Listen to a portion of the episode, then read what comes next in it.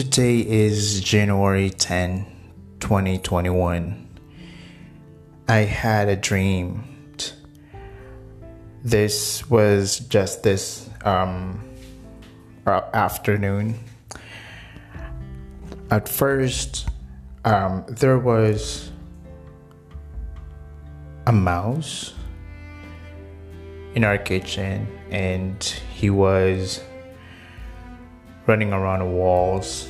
Um, when I first saw him, he was trying to get into our food container, and maybe he was shocked. Then he started running around the walls, and um, when I picked something, you know, maybe to catch him, he ran towards me and when he was about to hit my face, for some reason, the direction changed, and I think he moved to my left side of my face and he didn't hit me at all. But before then, we closed the door, um, you know, between our kitchen and our dining and uh, in our dining area uh, on the floor there are two spiders huge spiders. Like one spider is as huge as an open hand.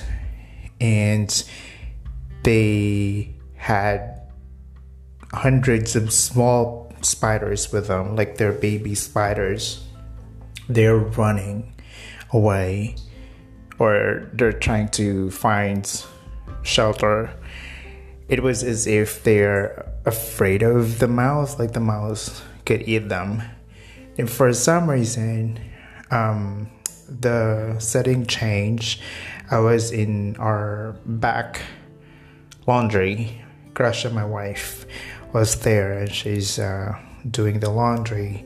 And I was looking for uh, rat poison yeah, I was like ha- having conversation with her.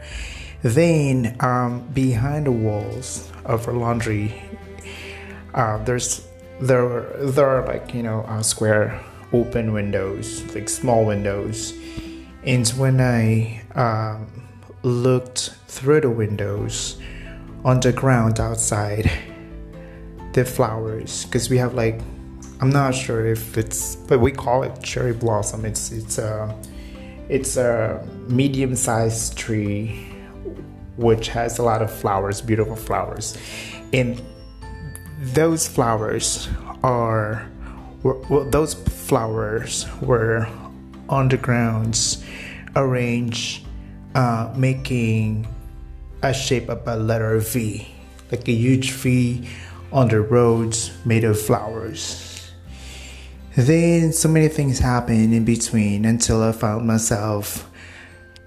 I was young in uh, old century era where you know people used to ride horses and I was going to church and it was I'm not sure if it's night or it's early in the morning like dawn I was walking wearing a coat, a black coat. Uh, Bible was in my hands, a notebook, and a pen. And when, as I took, you know, I think it took around, you know, when I went around a corner, my pen fell, fell into you know, the side of the roads, you know, which is like I was not sure if I'm I would, you know, pick up the pen or not. Then when I when I looked in my hands, there are two pens all of the sudden. So I decided I didn't have to pick up the the first pen.